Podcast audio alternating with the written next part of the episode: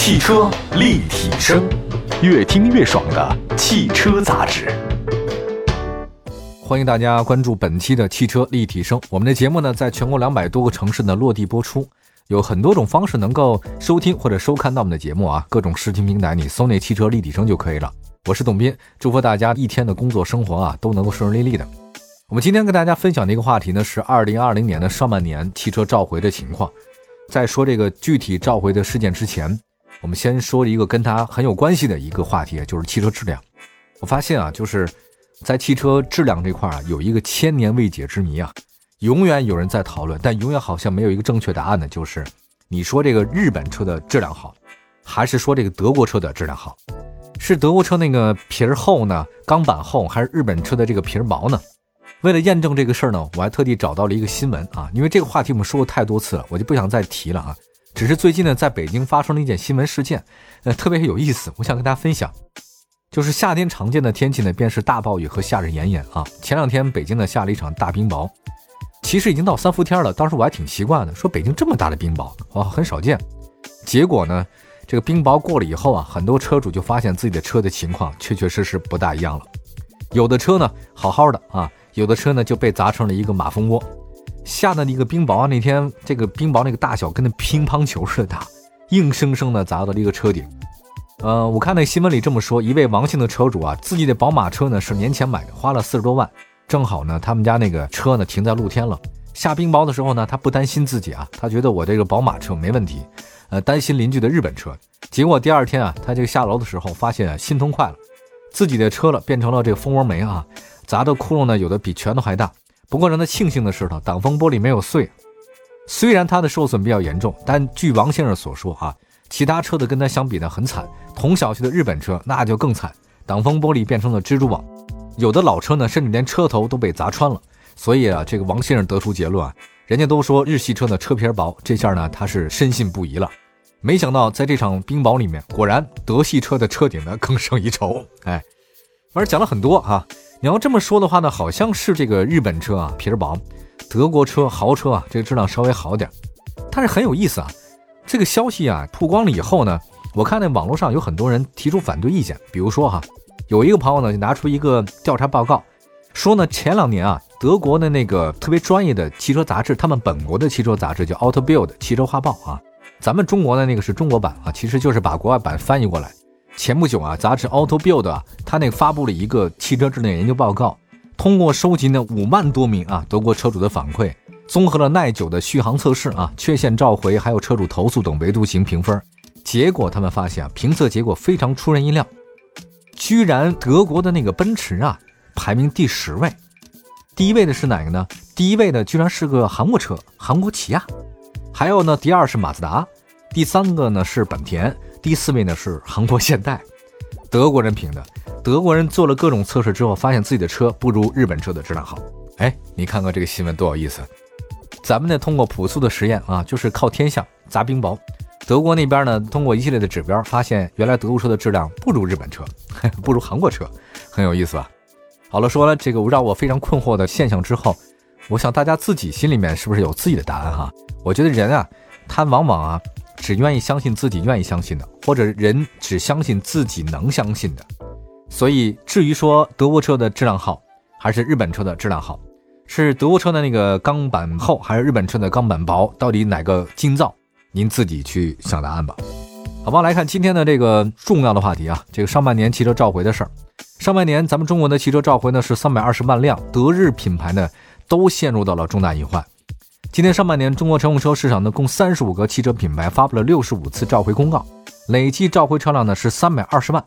同比增长百分之十六点三七。其中，德系跟日系合计召回占总量的百分之八十五点八一，那其他的车系呢，召回占比呢不足百分之五。你看看，当然德国车、日本车卖的多嘛，所以它召回的比例也最多，这个正常。但是也让人意外的是啊，大家都觉得 BBA 的车质量好吧？那奔驰汽车发明者重新定义汽车嘛。结果，奔驰成为了召回市场大户。上半年，奔驰共发布了十一次公告，累计召回汽车呢是七十八万辆。三月份起，还有爆发的丰田的机油门，始终呢也成为悬而未决的事儿，也让它的品牌形象大打折扣。一九年始发的熄火门啊，因为燃油泵隐患可致车辆中途熄火的问题，本田、丰田、三菱相继开展了大规模的召回行为。说到这儿，大家明白了吧？这次召回啊，就是德系和日系的重灾区。其实你看前面三十几个啊，这个召回的像奔驰第一，本田第二，第三是奥迪，第四个是日本的丰田，第五是日本的三菱，第六沃尔沃，第七是保时捷 Porsche 啊，九幺幺也都在召回啊。日本的第八就是斯巴鲁，第九呢 PSA 集团，第十呢是英菲尼迪，第十一是德国的大众，包含斯柯达品牌。美国车召回的还少，那个在福特啊，还有包括像这个吉普都在后面啊。英国车的召回也在后面啊。其实你要说我们说起来话，似乎印证了一点啊，大家认为的德国车的质量好这个事儿好像是个神话，日本质量好呢好像也是个神话，他们都有各自各种的不同不一样的问题。比如说有一个事儿，六月份，天津一汽丰田宣布召回一百二十七辆皇冠，让已经在四月二十八号正式停产的皇冠车呢再次进入大家的公共视线。这个是二零二零年上半年中国乘用车召回市场收官案，居然是皇冠啊！这皇冠车在我小的时候。童年的时候，那是一像神一样的存在。来看一下，二零二零年上半年国内乘用车品牌召回情况，最少的是意大利的车啊，因为它这个确实不多嘛。然后是英国、韩国自主品牌，然后是美国、法国、瑞典、日本、德国，德国最多啊，这是倒着说的。今年一到六月份，奔驰合计发起召回呢是十一次，成为同期召回次数最多的汽车品牌，八十万辆车召回，其中很多特别奇怪的操作。二零二零年今年一月十号。北京奔驰宣布对部分的 GLB SUV 发起召回，这个车上市才一个月。今年三月二十七号，北京奔驰宣布召回部分 CE 还有 GLC SUV 等多款车型，原因是召回范围内的部分车辆在执行二零一九年三月十二号的召回维修过程当中操作不当，您得再来一次。那么在今年的四月十七号，梅赛德斯奔驰宣布对部分 S 级轿车发起召回，是因为他们安装了尺寸不正确的制动器。我，天哪，这什么情况？新车上市就召回，首次召回操作不当再召回，二进宫。进口旗舰轿车出现低级装配失误召回，也就是因为这几个低级失误啊，奔驰成为二零二零年上半年召回大户啊。他应该人说是凭实力单身啊，他这个是全凭实力召回啊。好，关于这个奔驰的一个事儿呢，我们先休息一下啊，待会儿咱就聊聊日本车的召回情况，它同样也非常的不乐观啊。汽车立体声马上回来。汽车立体声，您的爱车情报站，会新车，私车定制，会买车，会客厅大驾光临，庖丁解车，精准分析，会拆车大师来帮您，会用车，自驾上路，会玩车，我们都是汽车人。继续回到节目当中，您现在收听到的是汽车立体声，在视听平台当中啊，你搜“汽车立体声”都能找到我们。今天呢，说的是二零二零年的上半年的汽车召回情况啊。刚才说到了奔驰，哎呀，这个奔驰其实，我觉得它会打破了一种大家说奔驰车就是质量好的一种体现啊。这个真的不一定啊。看小说也是一样，一个成了名的作家，他的每部小说都很好看吗？这个也不一定。注水的很多嘛，像东野圭吾那么高产的作家，那么有才华，他不是每本书都好看，好看的可能就那几本。所以汽车也是如此，那品牌在这摆着呢。它整体质量当然是不差了，但是你说它所有的车辆都质量那么好吗？我觉得你要你要这么迷信的话呢，基本上呃人生可能也就这样了。不要迷信任何事儿。再来看一下这个今年的六月二十九号，奔驰发起了年内的最大规模的一个召回了啊，这是暂时最大规模的，还不知道下半年会怎样。当时呢是这么说，是梅赛德斯奔驰中国、北京奔驰、福建奔驰一同召回了大概涉及六十六万辆的这个车召回。北京的奔驰 C 是被召回最多的车，是二十三万多。最近一次呢是说，六十七万辆车在低温冷启动的时候呢，车辆发动机高压燃油泵与低压燃油泵结合处可能渗油。车企方面将会对召回范围内的车辆的免费更换高压燃油泵的燃油管，以消除安全隐患。值得注意的是呢，是我们留意到啊，有关召回需要到二零二零年十二月十八号呢才开始实施。为了了解这个召回的更多细节，比如说渗油的这个低温具体多少度哈，既然出现问题，难道不应该马上召回吗？不，他要半年以后才召回，这个操作让我也看不懂。说起来的话呢，奔驰的问题还是挺多的，它小到一个座椅啊，大到一个装配的问题，不仅是 E 级啊，还有这个 C 级，像 S 级也出现这个问题。所以不合格的产品的话是从低到高端什么都有的。接下来的话呢，再说说日系吧。三月份的丰田系呢，搭载 A 二五 B 发动机的混动车型集中爆发了机油增多、乳化现象，但问题爆发初期呢，无论是厂家还是 4S 店呢，都没能及时给出明确的答复或跟进的方法，至今问题仍然是悬而未决。今年三月份，也就是说还在疫情期间，丰田混动车型啊，就那个 A25B 发动机是他们家非常牛的看家的一个发动机啊，用的是非常广的，机油增多乳化哈，这个现象还是比较严重的。那么有人说丰田，你是不是打算蒙混过关呢？这个还不得而知。但是现在丰田的态度啊，确确实实让消费者很多很失望的，就是不理我们啊。你这个好歹你说句话，但是丰田呢说不好意思，哈哈。此外呢，二零一九年一开始那个熄火门，进入到今年年后的话呢，又掀起个高潮。涉事品牌的话呢，从马自达扩大到了本田、丰田和三菱。事实上呢，这个是一个很好的东西啊，电装燃油泵，它是一个在混动当中啊一个利器。大家油耗也省啊，也是很环保。再说日本研究这个东西啊，它有底蕴的哈。我们每次所有汽车媒体人一提到说他们的丰田日本的这个混动技术，好像都挑大拇指，没人说他们家不好的。那关键呢就是这个电装燃油泵，但实际上据说电装燃油泵在去年已经初见端倪有问题，全球范围内都有蔓延现象。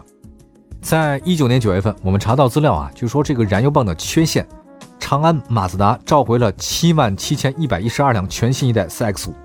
今年的一月份，由于燃油泵可能失灵，丰田在美国市场召回了旗下多款车型，合计约六十九点六万辆。这个我觉得丰田在美国召回啊，这次的事件是继那个高田气囊门之后的最大一次了吧？随后呢，在今年的三月份，他们计划召回范围内扩大到全球，拟召回的三百二十万辆汽车。这个在国内市场呢，因为燃油泵缺陷可能导致车辆行驶中啊，它发动机就熄火，这个在高速公路上或者行驶当中是极为危险的事儿。今年上半年，像丰田还有它的高端品牌雷克萨斯以及本田等车企呢纷纷中招，都发起了召回。这个据说合计召回的规模超过了一百万辆。根据了解呢，这次召回呢，这所有的车辆这车企当中啊，使用都是一家燃油泵，DNSO Diesel 啊，这个都是生产的自电装的这个燃油泵。其实现在有个情况是什么？为什么很多人说过去召回的话，一次呢就要召回几千辆车、上万辆车都觉得很多，现在怎么动不动就几十万辆、上百万辆？其实这跟全世界一个风潮有关系。什么风潮呢？就是全球化采购。可能很多朋友们不太了解，就说写小说吧，这个你一个人从头写到尾是可以的，当然有枪手他可以随便乱写啊，凑三四本也可以。但大部分的写书的人，一个人写一本书。可是这个汽车不是如此。汽车是这样，它零部件三万多个，很少有一家主机厂能够把它所有三四万个零件全部都生产完的啊！我就说丰田家，我丰田所有的这个木件都是自己生产的，这不现实，不可能。它往往是座椅采购哪件，发动机是用哪件，